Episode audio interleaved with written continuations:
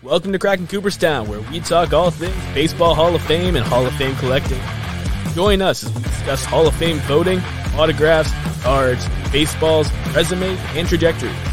Debate and discussion as we look to crack the code to Cooperstown. Now here's your host, Jake Brewer, Dom Manna.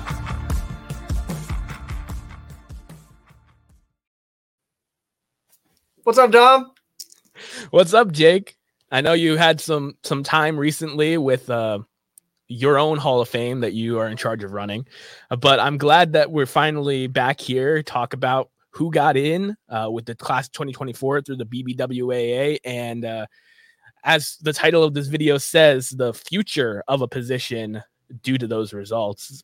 Uh, but how did you feel as a whole about how the writers kind of reacted from the public numbers versus who dropped in the private and who ended up getting into the Hall of Fame this year? Yeah, so the the guys that got in, you know, we've talked about at length on this channel before who we would vote for, who we wouldn't, and why. Uh, but I don't think that there's anybody that was elected this year uh, that I need to grab uh, my torch or my pitchfork. Uh, you know, I'm excited about the class of 2024, uh, both from a, a, baseball fandom standpoint, uh, but also a collecting standpoint. You know, I had a Hall of Fame prospected a couple of the guys myself, so cool to see them get in and uh, move them to the Hall of Fame location uh, in the collection and uh, celebrate those guys. You know, it's it's always fun as a, a baseball fan, a, a, baseball collector, and a, a, Hall of Fame collector, especially. Uh, what was what was your reaction to the class, Dom? No, definitely, it's the most wonderful time of the year, and especially because of some of the years we've had recently. Mm-hmm. It's a huge victory for us fans of the Hall of Fame when we have three new guys to celebrate, to sign HOF next to their autographs, to put in our Hall of Fame binders, bins, boxes, however you store them. Mm-hmm. Like it's it's just awesome. And these are three guys who, even if you were a no on them as a case, I think in terms of people, uh, I think the character clause gets used a lot of times for the bad, but it should also be used for the good. And from everything that I've read, everything that I've seen, uh, from watching big chunks of Beltre, Helton, and Mauer's careers, they were stand up guys. They were great for the game. And I think personally they were all three on my ballot. I think they were all Hall of Fame worthy as players as well. So I, am really happy with that. Uh, I do think the we were getting a little over our skis at one point, thinking we were gonna tie the record for most mm-hmm. Hall of Famers in in one election. Like people were thinking that Wagner and uh, Sheffield, because they were tracking 75 plus, were gonna get 75 plus.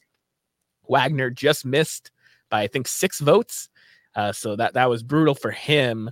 Uh, but I think that it shows that he'll be a lock next year. I talked about uh, Beltre and Helton being the two locks for this year. Uh, so they both got in, and we also got Mauer as well, which was really cool to see. But starting with Adrian Beltre, uh, he deserves some flowers. I know a lot of people in this process thought he was boring to talk about, uh, but 95.1% of the vote. And this is a guy who in terms of third baseman and in terms of Dominican players, very high in hits, very high in home runs, and is only the second infielder in Major League history with over 3,000 hits and over five gold gloves. Do you know the other, Jake? Oh, 3,000 hits and five gold gloves. Um, was it Mays? It was Jeter for infielders. oh, sorry. You said infielder. Yeah. My bad. So yeah, Willie Mays is out there, and uh, there, there's a there's a few other guys, but I think that Beltre just all around a great player. The only third baseman with a higher D WAR in his career, defensive wins above replacement, is the human vacuum cleaner himself, Brooks Robinson. He was a great two way player, a guy who I was shocked was left off of almost 5% of the ballots. Uh, but nonetheless, he's in there as a first ballot guy, deservingly so. And uh, I'm very excited to see his speech for the Hall of Fame because I feel like he's someone that kind of held a lot of it in throughout his mm-hmm. career, and I feel like he could have one of those sneaky speeches where he he really lets it all out in Cooperstown in the summer. Yeah, he was never a, a super flashy guy. Uh, never seen as you know the face of baseball. He wasn't that kind of player, but he he really took what was a consistent good career uh, at the later points in his career in Seattle and in Texas. He took it to the next level. Uh, no doubt, Hall of Famer, three thousand hit club guy. Uh, you know, I just hope nobody touches his head uh, during his Hall of Fame speech because that may not go over well. Uh, but nonetheless, congratulations to Adrian Beltre. Definitely want to touch on him, even though he seems like, oh yeah, obviously he was a, a Hall of Famer, check the box, move on. But congratulations to him. Absolutely. And congratulations to Todd Helton, too, who missed by only like 3% last year. Mm-hmm. Uh, it was something where he was in his sixth year on the ballot.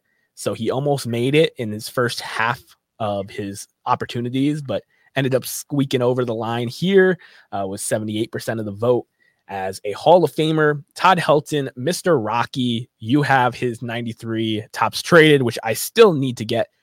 Pro tip we talk about the window. There's a window that starts when they retire and it ends when they get elected.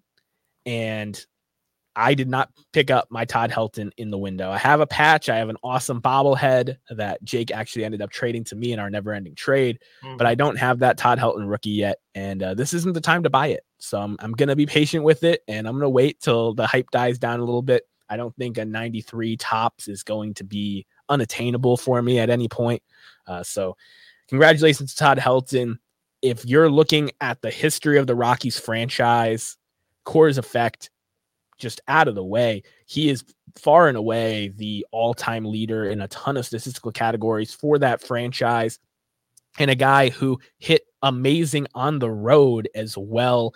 A true hitter, 316 career average. This is a guy who just got into the box every day, was a professional hitter, a good defender at the position at first base. And so far, through all the kind of coverage and interviews that have happened with the electees, Todd Helton's funny, man. He was a absolute like just taking it all in, joking around, having fun, and you just love to see that uh, with a guy like Todd Helton. So I have a feeling that his speech is going to be the funniest uh, this summer in Cooperstown. Yeah, there's been some cool stuff done with Helton already. Um, for those that may not know, rare football mention on this podcast. Uh, he was actually the starting quarterback ahead of Peyton, Peyton Manning and uh, so he got together with Peyton post election, and uh, Peyton was congratulating him him getting in. He said, "You know, it's an honor." Uh, to see you come in the hall, it was an honor to be your backup in Tennessee. Uh, so that that's pretty cool uh, to see that, and uh, you know Helton was having a good time with it, joking with him. So congratulations to Todd Helton. I've I've got the the rookie uh, an autograph. Uh, I didn't pull it out, but I've got an autograph and a bobblehead as well. Um, Beltre, I've got the bobblehead, the rookie, and an autograph. I forgot to pull those for some reason. Um, but you know, cool to see some of those guys move into the Hall of Fame component of our collection. No, definitely, and it was it was cool because Todd Helton had that connection with Peyton Manning, both being Tennessee Vols and then playing in Colorado for professional right. sports teams at the same time. So yep. they they had a lot of crossover in their lives, and I'm sure that Peyton Manning will uh, will hopefully take over the lawn there in Cooperstown this summer, uh, be cool. being one of the bigger stars in attendance for it for sure. And the final guy that got elected is Joe Mauer. So his 2002 Bowman is his rookie card. And I have that. The Joe Mauer election has been the one that has gotten the most people talking. Uh, I think that it was unquestionable that he was going to get into the Hall of Fame through the writers at some point.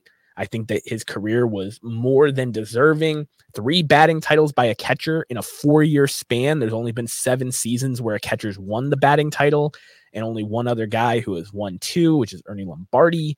And I was ready for that trivia question, Dom. I was ready for that one. Well, we did the last show. That's why you're ready for it.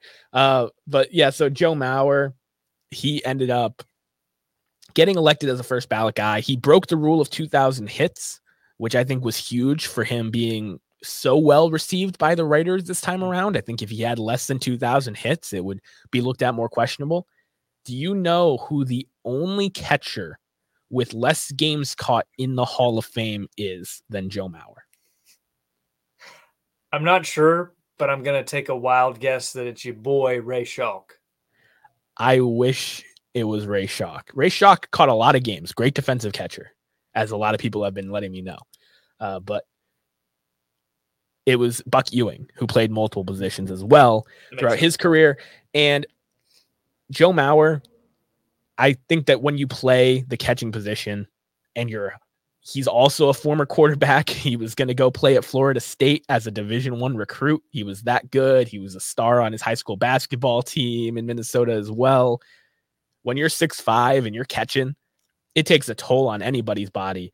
Uh, but six five is I think the third tallest catcher in the Hall of Fame now. Uh, and it's something where his body wasn't able to keep up with the demands. He ended up having a, uh, couple serious injuries throughout his career, uh, including his head, which I'm especially sentimental to. And Joe Mauer, number one overall pick, the pressure that comes with that, playing for one franchise, being a stand up guy, and doing something that no other catcher's ever done with the three batting titles I think all those reasons is why he was an obvious Hall of Famer. I didn't expect him to get in on the first ballot. I thought he would be close. He was trending really well. Uh, but I just thought, based off how the writers have been in recent years, that he wasn't going to get first ballot treatment. I thought he'd get in sometime between year one and year five, but I wasn't sure it was going to be year one. I was incredibly happy to see him get that kind of reward. Uh, what about you with Joe Mauer's election? What do you think? So I'm showing my 2012 five star Joe Mauer autograph, which I bought in the window, Dom. So I'm happy about that uh, because it is not as cheap as I got it right now. I got that thing for less than $20. Um, so thankful for that. But the thing that interested me the most about Mauer's election, because I, like you, thought he would get in. Um, if I, you know, going into it, I had to put my money on a year. I would have put it on year three. Uh, you know that he would get in based on how many writers uh, treat the first ballot uh, idea. Now, I don't agree that that should be a thing, but it absolutely is. Many voters uh, openly say that the first ballot is an honor to them, and they reserve that for the best of the best. So, for Mauer to get in on the first ballot I think speaks volumes to how the current uh, voting contingent uh, views the catcher position. And I do think that it is is different than what we've traditionally seen. I, I know we're going to get into that a little bit more here in just a minute, but I that's what excites me the most about Mauer getting elected on the first ballot. Outside of you know happy for him and everything it does for uh, the Hall of Fame and, and my collection and all that. But for future Hall of Fame catchers, it makes it a really interesting talking point. Uh, so I'm excited to get into that with you. No, I agree. And he didn't make it with this voting consensus by a wide margin. He only got in by about four votes. I think it was four or five votes. He got over the 75% threshold needed for election. Uh, but Joe Mauer, Hall of Famer, congratulations nonetheless. I'm super happy for him. He was a great player that I looked up to a lot growing up and uh, getting to see him in Cooperstown now as the youngest electee to the Hall of Fame. He's only 40 years old. So getting into the Hall of Fame as a first ballot guy helps that a lot. Uh, being a catcher that has a shorter career typically helps that a lot. Uh, but him being now the youngest uh, Hall of Famer in there, uh, book ended with Willie Mays being the oldest living Hall of Famer. It's really cool to kind of have that a 50 plus year gap going on with the sport and there's so many generations of fans that have gotten to enjoy these guys in between mm-hmm. so now that we look at joe mauer who yes it wasn't a traditional catching uh, candidacy but he was a majority catcher and he was a guy who had most of his major success and milestones while playing catcher full time we look into the future of the catching position and there are obviously a couple guys coming down the pipeline uh, that are going to be talked about a lot because they're going to be in the public eye for a decade plus. These aren't guys that are going to fall off the ballot in year one. They're going to get votes every single year, even if they don't get in in their 10 tries. I thought it would be good to look at the catchers of all times that are kind of in these questionable things. And I have some blind comparisons here for you, Jake.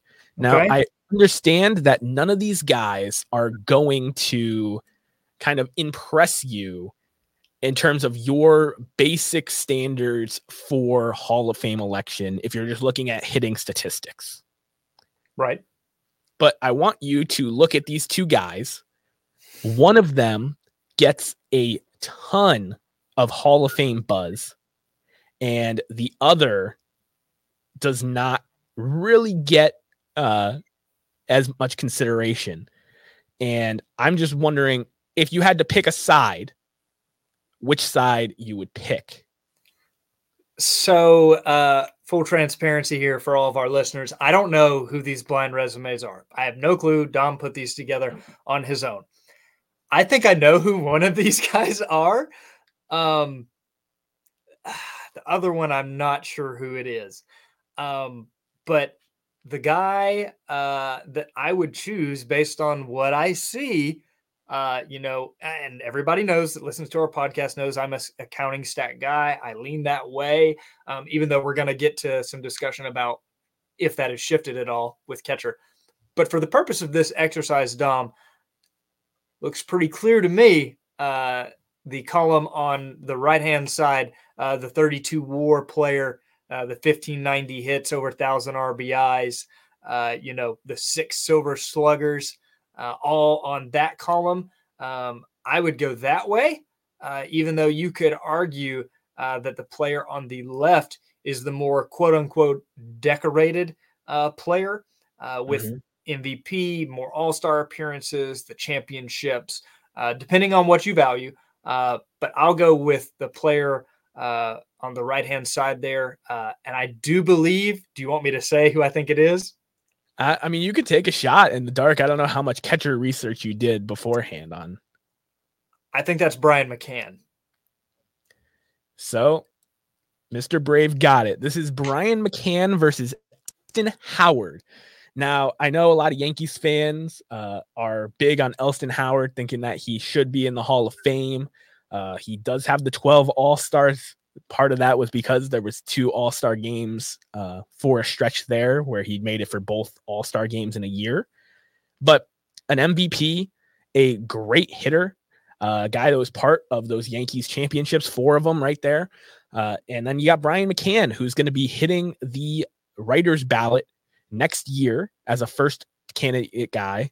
Uh, and I made a comment in a group chat with you and our good buddy Lou that Brian McCann is sneaky to get the 5% threshold. I'm not saying Brian McCann's a Hall of Famer, but he is sneaky. And you talked about him having a thousand RBIs, and that's something I look for personally when I'm talking about Hall of Fame hitters.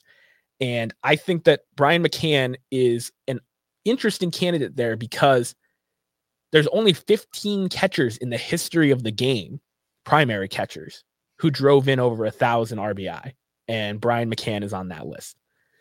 So I don't know if either of these guys would get into your Hall of Fame. I highly doubt it, but I just wanted to make that comparison there as like lower guys. And these comparisons, they're going to go up in like comparable war players mm. as we keep going. But I just wanted to kind of put that out there. These are different eras, and war's supposed to tell the story for some things. The traditional counting stats are supposed to tell things as well. Brian McCann, I would also say, is closer to the Hall of Fame than Elston Howard, even though I don't think either one of them get there anytime soon. So here's number two. Hmm. Okay. Let me take a look here. Second, I'm I'm gonna talk out loud through this. Mm-hmm. Uh, so, you, you, from accounting stats point here, uh, one player column on the left, 1493 in hits, slightly better than the 1345. Uh, neither one of them had a ton of power, but one really had no power with just mm-hmm. 11 home runs compared to 95. Fairly close in RBIs. Uh, stolen bases looks like one of the catchers had a little bit of speed, 177 stolen bases compared to 20. Batting average is comparable, on base percentage comparable. Um, one of these players, okay, as we get to the uh, decoration of them, one is in the Hall of Fame, one mm-hmm. is currently not. Uh, both have one championship. Uh, one player has three All Star appearances and six Gold Gloves. And then the WAR you know, if you're a, a qualitative guy. The non Hall of Famer uh, has 40 and a half WAR compared to 33.1. Hmm. Let's see. I I I think I would lean towards the player that's not in the hall here. Yeah, and this is an interesting one because this is our boy Ray Schalk versus Jim Sundberg. And I understand a different eras again. Uh Sundberg did play about 200 more games. I think exactly 200 more games. But when you look at it, I, I was impressed with Ray Schalk's speed. I'm not going to lie. I wasn't familiar with that part of his game. Uh, that seems like a lot for a catcher. Uh, but at the same time, Ray Schalk, everybody in the YouTube comments from when we were talking about Harold Baines and the guys in the Hall of Fame that might be just as questionable, if not more so, were telling me about how great of a defender Ray Schalk was. And there's a ton of stories about it. He does rank decently high all time in catchers for defensive wins above replacement. But in 200 less games, he has seven less D war than Jim Sundberg. And Jim Sundberg, for all intents and purposes, was a better overall hitter. And it's just interesting to kind of use this. I had to include Ray Schalk. I was first going to include guys that were just outside of the Hall of Fame. But it, it, to me, Ray Schalk, you know, when you're comparing him just to another defensive catcher uh, that had a little bit of hits, it's just funny to see where these guys kind of fall. Because right now, the average for Hall of Fame catchers outside in the Hall of Fame is about 53 war mm. uh, for their career. And there isn't a single catcher that played in the major leagues throughout their career that has less than 30 war in the Hall of Fame. So those are kind of just some numbers to keep in mind with these comparisons. None of these guys are slam dunk obvious like Joe Mauer had 55 war, he was above the average of Hall of Famers. It kind of makes a lot of sense. Interesting comp there. I'm glad your boy Ray Schalk made the show again. Oh, he had to. I mean, it's a fan favorite. Uh, your new, our new YouTube Hall of Famer, uh, Eric Four Leaf Card sent me a Ray Schalk Fleer card uh, for the kind words that I had to say about him. So here is the comparison. Player number one has more war, 42.7 to 39.5 and they have better rate stats a 273 average to a 252 average, a 374 on base to a 313 on base, and a 474 slug to a 440 slug. Good for a 121 OPS plus, 21% better than the average hitter in their era versus a 106. But player number two has better counting stats 1,782 hits to 1,664. 324 home runs to 275, 1,070 RBIs to 1,065, and if it matters to you, 28 stolen bases to 20. These players, one of them was on a lot of good teams, the other one has slightly better individual uh, accomplishments. So, where would you lean here with these careers? I think this one's close. Uh, because you know you got you're only separated by about hundred games, uh, and the war is fairly close, only off about by three. The hits aren't that far off. You know the games played, home runs slightly bigger gap. Uh, it's tight. Um, I think I value the uh, individual awards more than I do championships. Uh, that's a whole different conversation, but the rings don't play in it a lot to me for a Hall of Fame resume in baseball. Um, I think it's different for basketball and football, uh, but that's a different discussion for a different day. I'm going to lean towards the player in the right hand column. All right, cool. I also would lean towards the player in the right hand column, but I think this is the most interesting comparison because the player on the left has been in the news a lot recently since Joe Mauer's election because he fell off in year one of the writer's ballot, and that is Jorge Posada against Lance Parrish. Now, it's crazy when you reveal them and the names behind them, right? That's the point yeah. on resumes. And Jorge Posada, he was a really good hitter part of the core four of that uh, late 90s, early 2000s Yankee dynasty. He was still around when they won their last title in 2009. Lance Parrish was part of that 84 Tigers team that won the championship. Really good catcher for a long time. A guy who actually surprised me with his offensive numbers when I was looking into this. I didn't realize that Lance Parrish's career was quite that good. But it's just super interesting that a lot of people are complaining that Jorge Posada fell off the ballot after year one and Joe Mauer was a first ballot Hall of Famer when guys like Lance Parrish have no Hall of Fame buzz whatsoever. Mm-hmm. And I know rate stats in war, the analytics tell you Posada was better. Game for game, he was better. But the counting stats in not a huge difference in games played to me shows that Lance Parrish is a very comparable player. So that, that one was a lot of fun for me personally putting this together. And then we got number four. The war is going up slightly. So to be the to be clear, we're picking these players based on which one we would choose. Uh, period. Not that we think any of them should or shouldn't be, you know, Hall of Fame worthy. Uh, that's not really the discussion at this point. Uh, mm-hmm. Just just to clarify, because so far I wouldn't have voted for any of these guys. Uh, oh, I know you wouldn't have voted for any of these guys. There's a couple of guys here that, depending on how I start looking at Hall of Fame catchers, uh, might get in. But and we're getting closer to that. I just mean so far. No, uh, definitely. Okay. So the player on the right has slightly more war in significantly less games 44.8 war to 42.1 war. Uh, the 44 war did it in 1774 games. The 42.1 war did it in 2224 games. The hits, though, because of that game difference, is very noticeable 2168 for the player on the left to 1591 for the hitter on the right. The hitter on the right, though, 200 home runs in their career uh, compared to the player on the left, 176 and a lot more opportunities. But the player did drive in more runs, 1,022, one of 15 catchers with over 1,000 RBIs to 758. The player on the left also stole 71 bases, which was sneaky high to me, to 24, and has a higher batting average, 277 to 266. But the rest of the rate stats would tell you that the player on the right is better.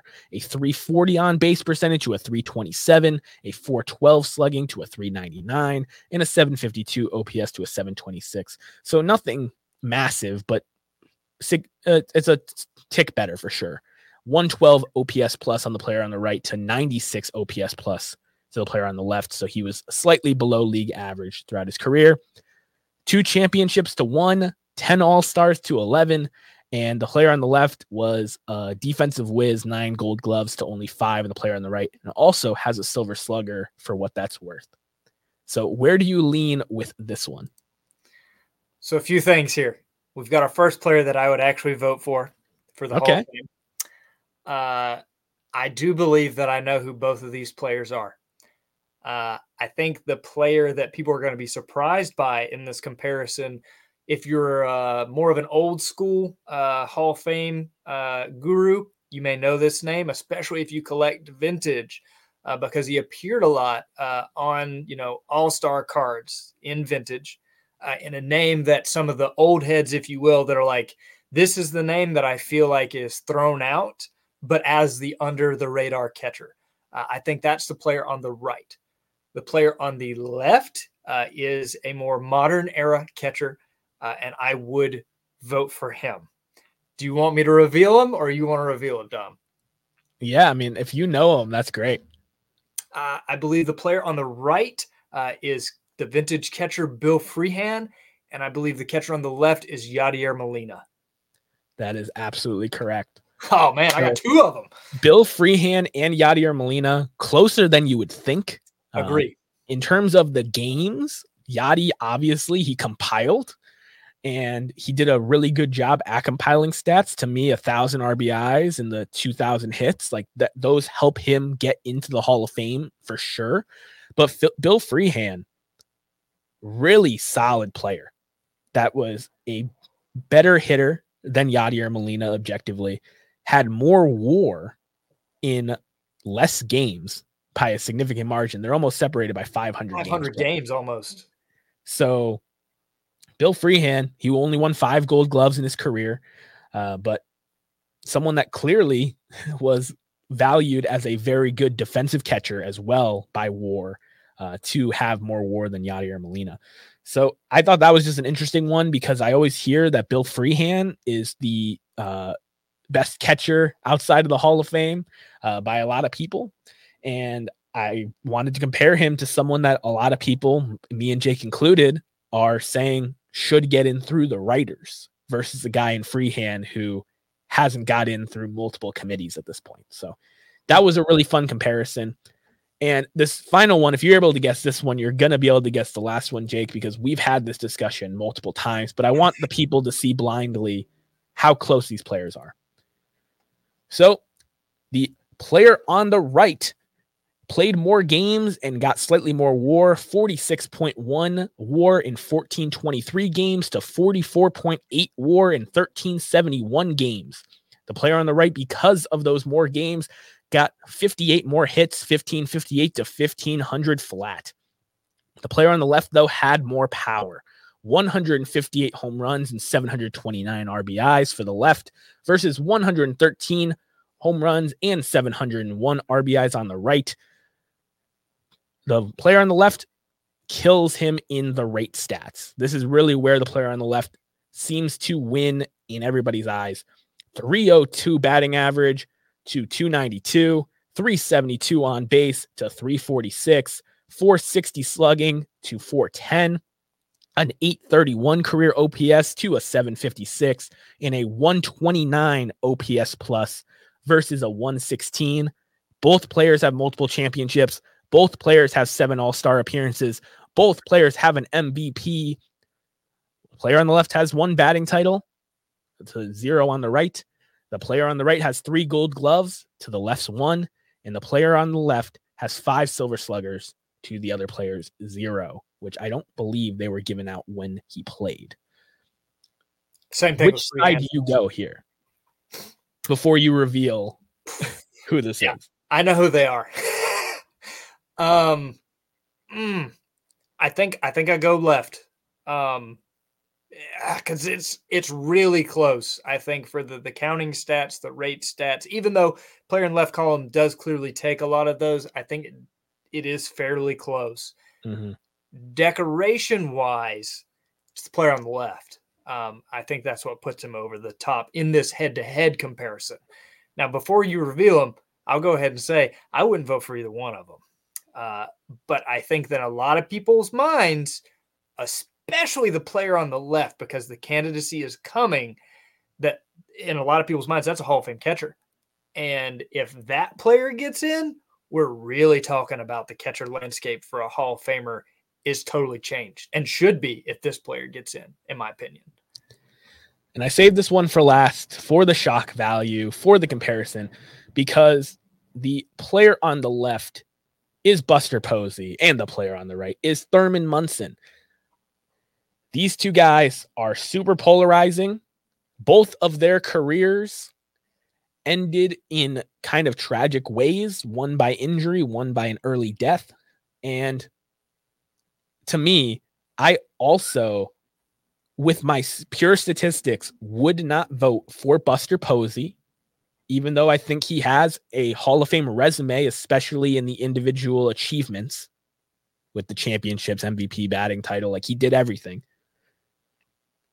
If Buster Posey gets elected by the writers, Thurman Munson, who peaked at 15% on the writers' ballot throughout his time, will be a Hall of Famer. And this is something that's been contentious for a lot of time uh, in especially our hobby. Uh, Thurman mm-hmm. Munson is a wildly popular player. Mm-hmm. He is collected by a lot of people. A ton of people have been saying that he deserves to be in the Hall of Fame for years. And he will get his name called if Buster Posey does. And after these two guys potentially get in, then you can start talking about all the other guys that I showed and then your favorite guys that I didn't mention, you know? So that's really what happens is does Joe Mauer's case just because he didn't catch a ton of games like Yadier Molina did, where Yadier Molina, from the traditional way of looking at a catcher, to both of us is Hall of Fame worthy. What's going to happen with Buster Posey?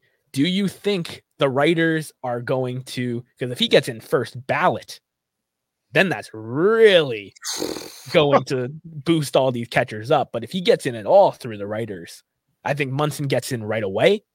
And then I think there's a lot of other guys that are going to get considered that for years have not gotten any consideration. Like I said, Thurman Munson tapped out at 15% through the writers committee. And there's so many of these other guys that we talked about today that have been on the writers ballot that did not get a lot of support. So, do you think Buster Posey's individual accolades and quality in such a small quantity is enough for him to actually get elected by the writers? Well, Dom, before we crack that case for Cooperstown, we're going to crack another case. All right. Today, we've got a 1941 play ball Jimmie Foxx It is about to be formerly of a PSA 1. Who cares? Because I'm going to crack it. Uh, but for those listening out there, yes, I'm about to crack a pre war Hall of Famer and uh, save this card for today because for those of you that may not know, Dom's going to talk about it a little bit more. Are you aware of the first position that Jimmie Foxx played when he reached the majors? Dom, Jimmie take Foxx, it away. Yeah, Jimmie Foxx came up as a catcher, uh, and he was not a great one. but Jimmie Foxx, double X, is one of the greatest hitters that ever lived. If you want a deep dive on Jimmie Foxx's career, I would strongly suggest you go check out our good friend Al over at Iconic Baseball. He's doing his iconic 100, and his breakdown on Jimmie Foxx was phenomenal. But here's the bare bones of it 93 war in his career. We're talking about there's no major league catcher in the Hall of Fame with less than 30 war. Jimmie Foxx playing mainly first base. He played catcher and he played a little third base. Three times that amount, 93 war, 2,646 hits. That's good enough for Jake's standards and way past mine. 534 home runs, an automatic qualifier for us both. A 325 career hitter and three time MVP. He won a triple crown. He was a nine time All Star and a two time World Series champ. Jimmie Foxx started his career with the Philadelphia Athletics. And after some struggles as a catcher, he became the full time first baseman. And in 1928, really started to catch his stride, uh, going in a run here where he had 33, 37, 30, 58, 48, 44, 36, 41, 36, 50, 35, 36 home runs all in consecutive seasons. Double X, what a absolute beast. Not a ton of black type on his uh on his baseball reference page because of his contemporaries, but numbers that will wow you if you go check him out. So I strongly suggest all the listeners that haven't peeped his page in a while to go do so. An amazing career for Jimmie Foxx and a beautiful free 1941 play ball Jimmie Foxx from my collection. So thank you, Dom, uh, for that diatribe. Now we'll jump back into cracking the case for Buster Posey. Uh, before releasing that card, like we were in the movie Braveheart, freedom, uh, you asked me about what will happen if Buster Posey gets in. When do I think he will get in? What will happen with his candidacy? I don't think he's going to get in on the first ballot. Um, I think that Hall of Fame circles, us and many of our friends here on YouTube included, would be blown away by that, and it would even more drastically change the landscape for Hall of Fame catcher. However, I do believe he's going to get elected by the writers. Uh, I think Mauer getting in on his first ballot, while he is a more worthy candidate than Posey, don't get me wrong, but him getting in on his first ballot, I believe, started to shift the pendulum a little bit more for the position of catcher away from how I normally view things with counting statistics, traditional metrics, a little bit more towards both qualitative but also decoration uh, for catching uh, position guys in terms of Hall of Fame candidacy. A big part of the push for Mauer was the thing that had never been done before the batting titles, you know, the three uh, for him, and doing that within four years. A very decorated catcher that stood out amongst his peers. One of the big reasons why I will, would be, I don't have a vote, but I would be voting for Yadier Molina is because of all the gold gloves that he has you know the dominance from the defensive standpoint and he is decorated with nine gold gloves because of that. I believe that's a huge part of his resume especially because he's a catcher.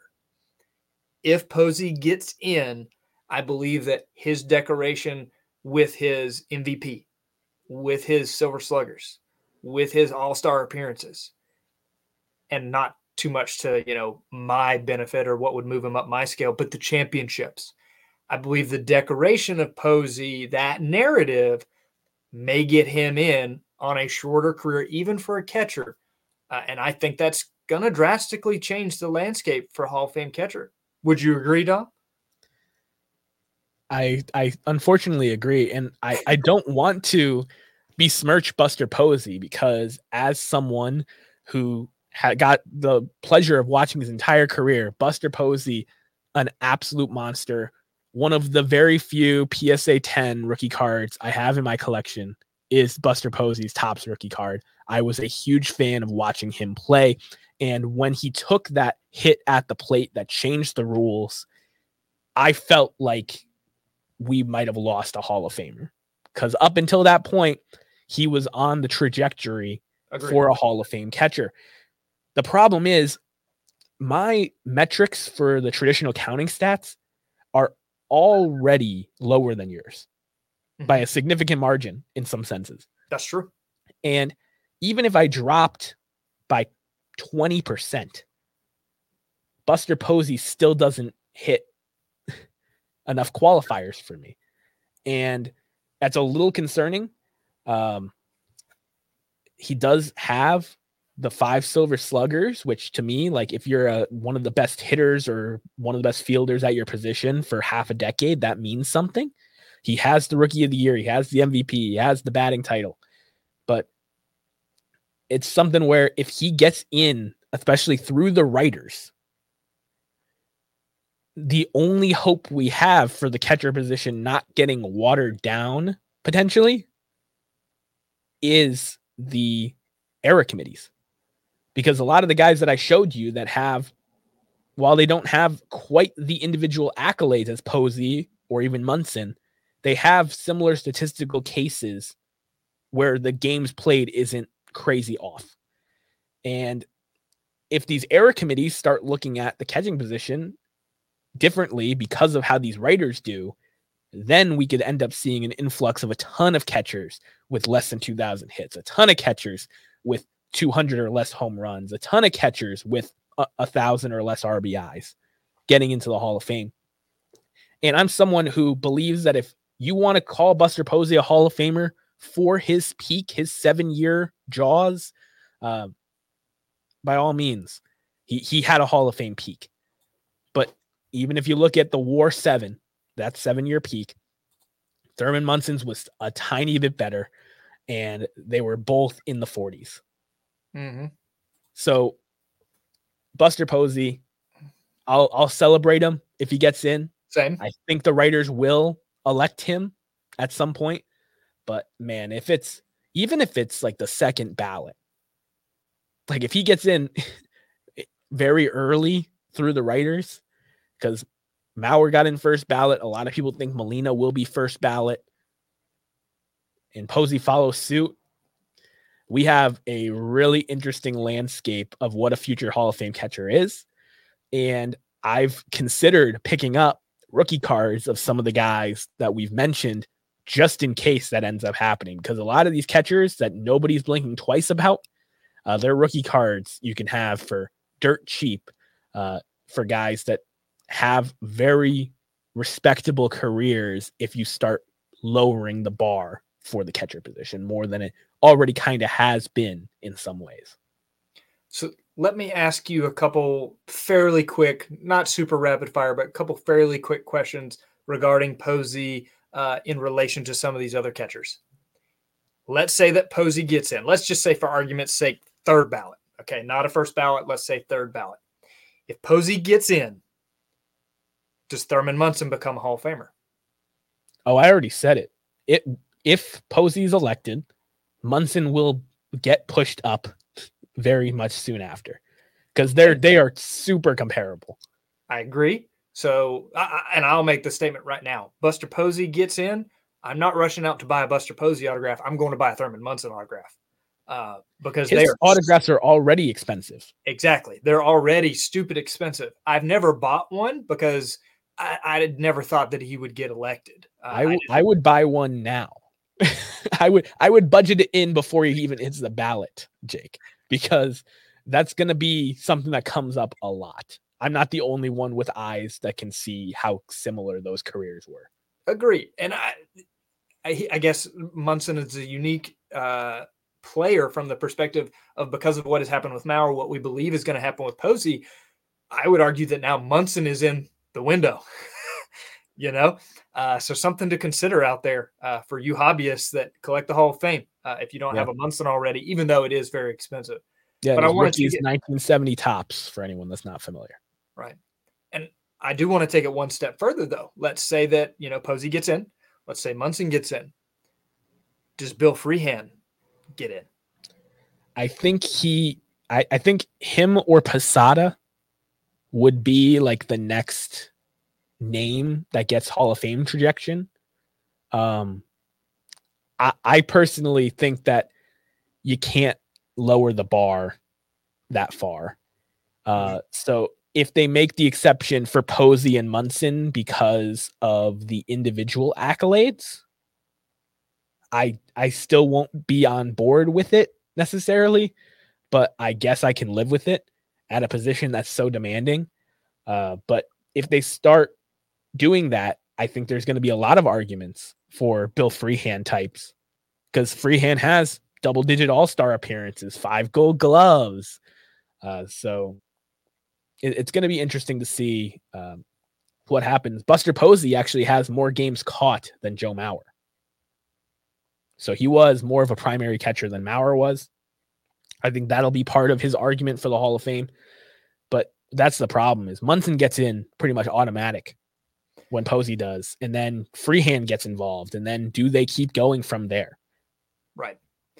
I think that the line would be there uh, if it if it drops that far. Uh, for those of you that are listening, I did air quotes for drops, but uh, you know I don't think it would go below Freehan. I really don't.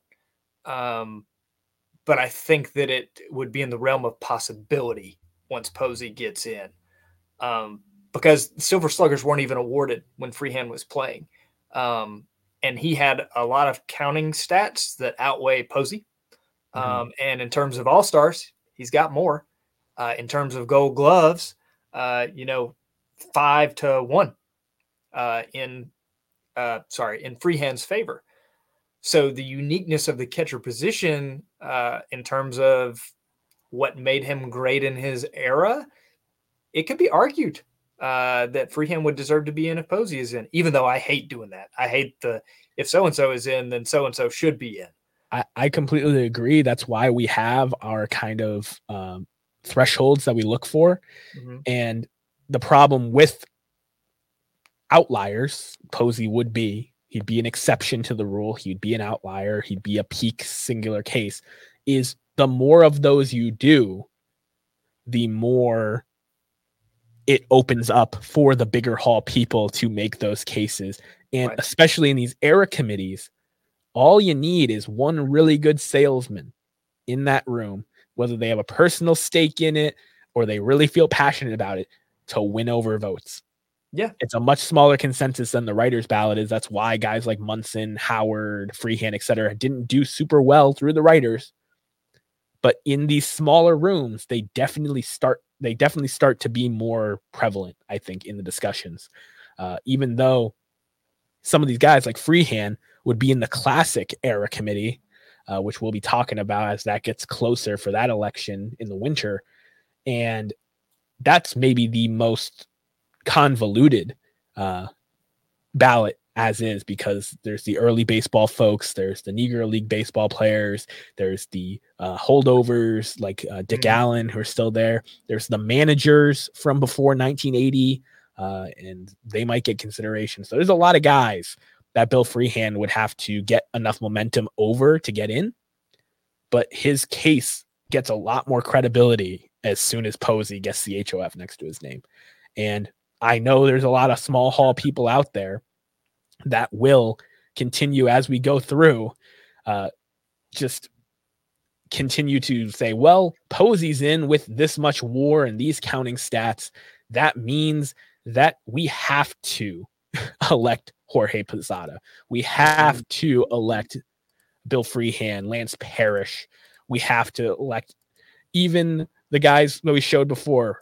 Maybe Brian McCann does get the 5% to stay on the ballot and get serious Hall of Fame consideration uh, as a guy who has over 200 home runs, one of only 20 catchers to do so.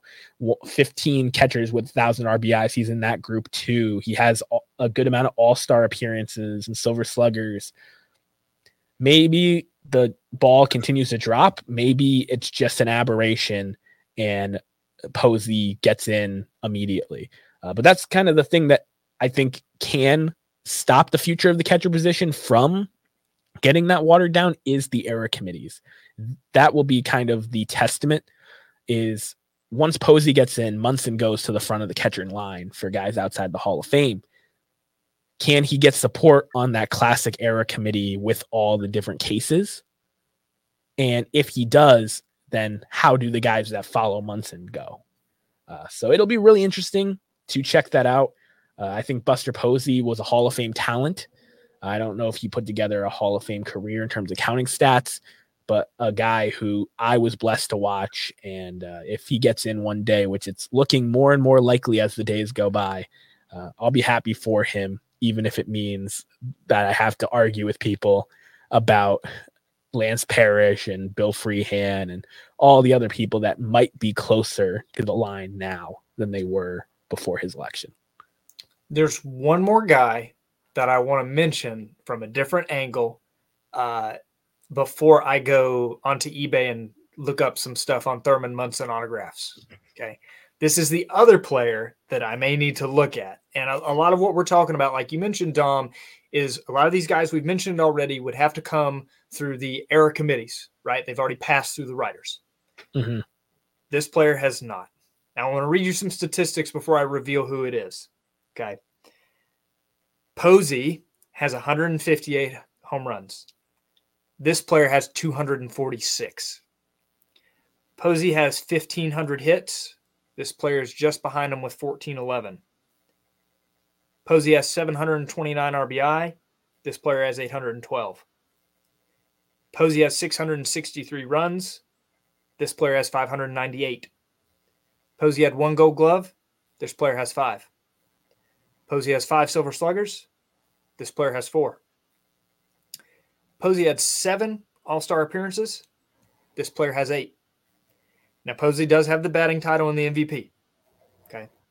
But the player I've mentioned, uh, where he trailed in runs, where he trailed in hits, uh, and where he trailed in silver sluggers, he's going to pass Posey this year in at least two of those three, and maybe time for silver sluggers. This player's active Dom. One could argue from a traditional quantitative standpoint, this guy's more Hall of Fame worthy than Buster Posey. Now, again, I'm not totally considering the decoration. I'm not totally considering the peak. I'm talking from a quantitative standpoint. It's very feasible that he's surpassed him already. This player is Salvador Perez. Uh, I don't know if you looked at him at all. Uh, I, I, was gonna guess, but you you beat me to it. Yeah, sorry, I had to reveal that one. That was my guess, just because of the home runs. Um, yes. Because my, my point is, is that he's already surpassed him in several statistics, and and it's not like Perez is like old man done, like this is his last year. He's got a few more seasons in him, you know, barring something unforeseen. Uh, like I mentioned, there's a good chance he he passes him in those last two counting stats and ties him for Silver Sluggers this year. Uh, not to mention, he's going to widen that gap. Um, now, is he likely to win a batting title or an MVP? No. Is he likely to win the championships like Posey in Kansas City? Absolutely not. Sorry, Chris from Missouri. But that Hall of Fame resume, if Posey's in, you think that means Perez is a first ballot Hall of Famer when he gets there, you know, a decade plus from now? Time will tell. Like I said, I do think that the individual accolades is going to be what people harp on for Posey, and he doesn't have the opportunity to kind of do that. Statistically, there's going to be a lot of catchers outside the Hall of Fame that have a better traditional stat line than Buster Posey if he gets elected. And I think the Salvador Perez and even JT Realmuto, who is a little further away statistically, but they're both in the 30s for war right now.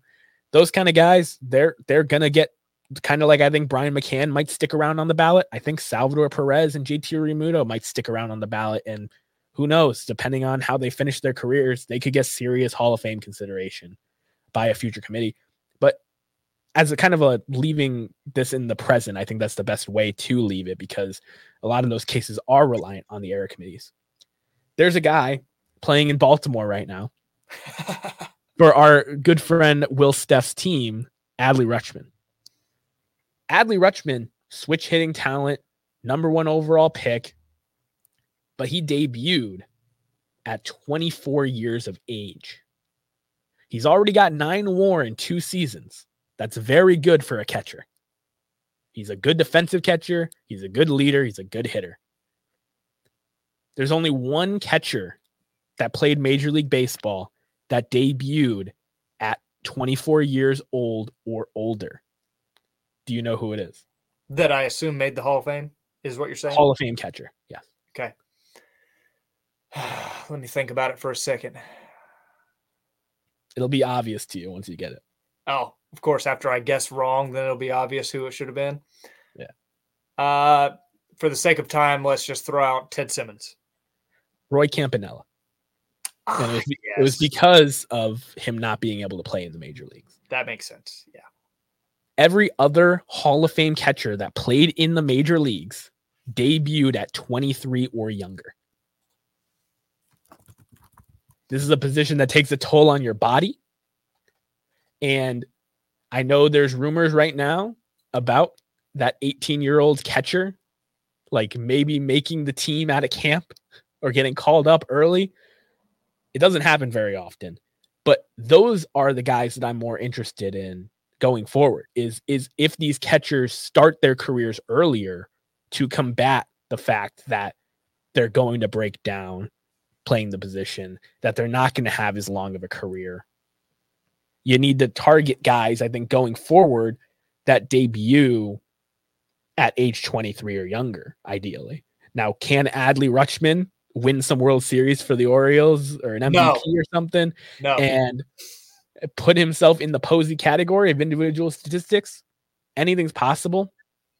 But I think Posey is going to stick out as an outlier for years to come that I think a lot of people are going to have more fun arguing for the guys that beat Posey in X category or Y category than electing more Hall of Fame catchers. So I know you have some numbers on the Hall of Famers at the positions. Um, but I think that Posey and the catching position aren't going to get too much bigger. Molina will join Mauer. Posey will likely join them, and Munson will likely join after them. But I don't see there being an influx of all these other guys getting in just because they're counting stats in certain cases might be better than a Posey, or they caught more games than Joe Mauer. Mm-hmm. And as we kind of put a bow on this, uh, you mentioned there, I've got some stats by comparison uh, of Hall of Famers by position in the Hall, uh, because I think a lot of people think catcher is a unique position, and some, without looking at it, may think that the position's underrepresented as a whole. Um, so I wanted to share this. Uh, throwing out pitchers, throwing out relief pitchers, and throwing out outfielders, because unless you really narrow it down, right field, left field, center field, you know, they're not really comparable. If you just say outfielders, yes, there's more of them. But we're talking the infield. Okay. So around the diamond, other than those positions I mentioned. Uh, the position that has the most Hall of Famers as their primary position is first base with 27. Shortstop is at 26. Catcher and second base both have 20, and third base has 19. Uh, so you may have thought or perceived that catcher was underrepresented compared to other positions, but I think it's right there. It's right about where it should be. Um, Dom and I talked before the show. You know, neither one of us are proponents of necessarily, oh, well, there are six less catchers in the hall than first baseman. Let's elect the next six best. Uh, no, uh, I think both of us would lean more towards, well, there have been six more guys that were Hall of Fame worthy that have come along already that just happen to be first baseman, uh, not because of their position necessarily, should they be in slam dunk. Does it weigh in? Is it a factor? Yes, especially in terms of catcher.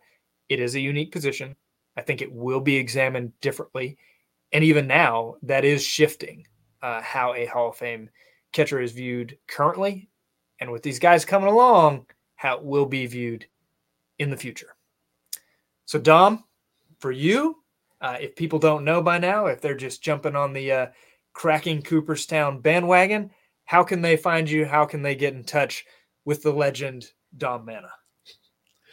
No, definitely. This is always a lot of fun having these conversations with you because I feel like they're conversations that a lot of people that are passionate about the Hall of Fame like us end up having, whether it's in group chats, phone calls, etc. Uh, so definitely let us know below in the comments um, what you guys think about the future of the catching position. Do you think Buster Posey gets in? Do you agree that Munson would get in by proxy? And what other guys that I named or I left out uh, do you think are Hall of Fame worthy at the catcher position uh, that will get in in the years to come? You can reach out to me on socials, uh, YouTube and Instagram at Staven Sports Cards. I'm always down to talk Hall of Fame and Hall of Fame collecting. If anybody's got any questions or just wants to shoot the bull, I'm always down for that. So hit me up. Go subscribe to Dom's channel. Uh, go to Instagram and follow him there. Uh, obviously, this is on my YouTube channel, but you can also find me and get in touch with me uh, on Instagram at Legends Never Die Collection. Would love to chat Hall of Fame and collecting with all you guys. So feel free to leave us a comment below, yell at Dom, uh, tell me good job, and uh, tune in for our next episode. But thank you guys for listening. Keep collecting, and God bless.